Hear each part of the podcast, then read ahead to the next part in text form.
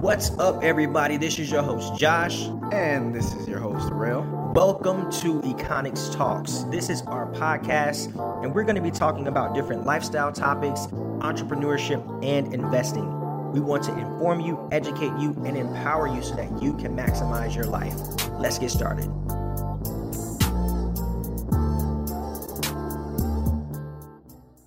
Welcome back. This is your host, Rail back again for another Stock Talk Wednesday edition. So, today we're going to talk about why stocks fall after earnings beats. So, pretty much, we're going to discuss why a stock may fall even if it beats earnings.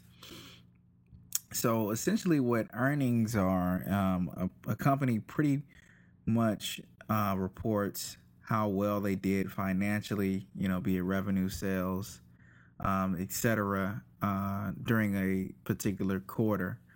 So, a lot of times you'll see, especially on positive earnings, quote unquote positive earnings, you'll see a stock go up tremendously. Um, but a lot of times you may see a company beat their earnings expectations and still fall.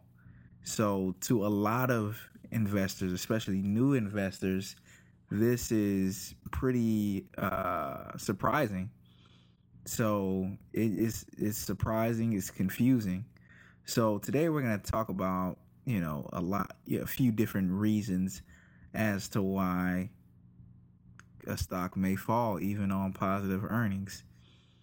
So, let's talk about liquidity. So, liquidity is measured by the number of buyers and sellers in relation to the stability of an asset price. So, pretty much, if a stock can easily be bought or sold without moving the price, it is known as being liquid. Um, if a stock's move is volatile and you know sees a large percentage move in a small amount of trades, it's known as Ill- illiquid. So, big hedge funds and, and money managers um, they have to be able to enter and exit stocks carefully uh, because of liquidity issues. And this is mainly because of computer driven trading.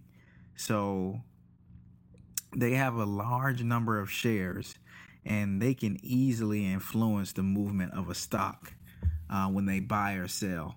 So, a lot of times, rather than knocking a stock down when it's inactive, they look for opportunities when there's volume. So if a money manager, if a hedge fund manager wants to exit a big position, they typically wait until they know buyers will be there to support the stock. So they'll wait until there's a significant amount of liquidity. Um, so when a company, you know, has good earnings report, buyers, you know, they're going to show up and get a position. You know, new buyers are going to come in and and you know try to buy but a lot of times they'll run into sales from large hedge funds. Um, and this, you know, gets them out of the money. They'll sell the stock as well. And this large amount of selling will, will cause panic selling. And a lot of times this can lead to 10%, you know, sometimes 20% or more uh, downturn in a stock. Uh, another thing, another thing that causes a stock to fall uh, during positive earnings reports would be high expectations. So, priced in is a phrase that you'll see a lot of times um, in the investing community. Um, and it's used when a company is approaching uh, an event, so earnings events, news, whatever. So pricing in is really expectation. The market, you know, they're expecting uh, a certain report. They're expecting a positive report, for example. So that expectation drives the price up of the stock, so that it's being, you know, that that positive news is being priced in. Um, so when it comes out, typically a stock, you know, may not move much because the news has been anticipated. Now, when it comes to earnings, um, if the expectations are high uh, in the stock, the stock more than likely has been been priced in.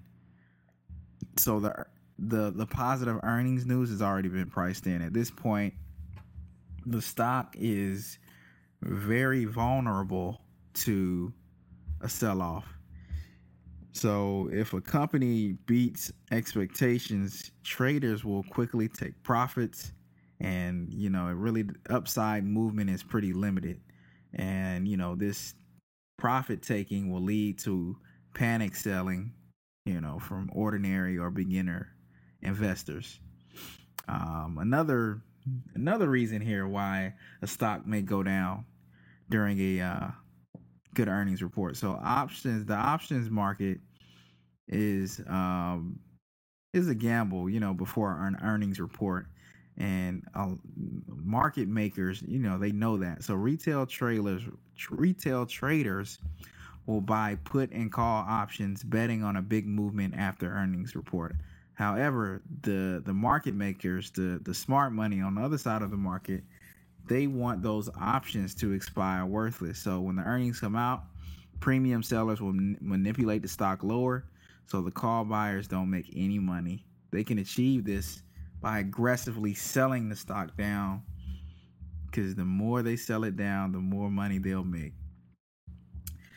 So, lastly, here, the last reason here why a stock can go down during um, a good earnings report uh, high frequency trading. So, pretty much everything we've discussed so far is high frequency trading. Um, they're you know they're enhanced actually by high free frequency trading. So they use high speed computer algorithms to push stocks down to irrational levels by shorting stocks. So when they recognize the selling has dried up, they cover their short positions and then they buy the stock at a lower price to profit when it bounces back. So this is pretty much, uh, uh, you know, computer systems running an algorithm, and you know the computer has been set up to, you know, move during a certain time. So due to the speed of the algorithms, a day trader really stands little chance against these type of machines. Short-term traders can benefit, you know, if they buy the dip and, and wait for the bounce, but typically the movement for a day trader is, is too fast. So there you have it. I mean, this was a pretty simple episode, but I hope this was helpful. You know, it really sheds light because when I first started getting into investing and trading, you know, I was very confused when I would see a, stock, a company report good earnings, but you know you would see the stock go down in, in value. So for for the longest that was uh, confusing to me. But these are uh, a lot of the many reasons, especially pricing in and things of that nature. So um, other than that, the market has definitely been making movements um, as I mentioned, we were probably going to approach the next level of key resistance levels throughout the, the uh, major indexes, which we have been, you know, with the S and P and the Dow and the Nasdaq. So, you know, next we got to see if they can they can go to record highs. That's going to be uh, the next task for these indexes. So we're going to see if that is possible. As far as US China trade news, that's a deal is supposed to be done end of May, potentially. So I think that's definitely going to move the market. Uh, interest rates are going to move the market. Because other than that, uh, not a lot of things in play to really move the market.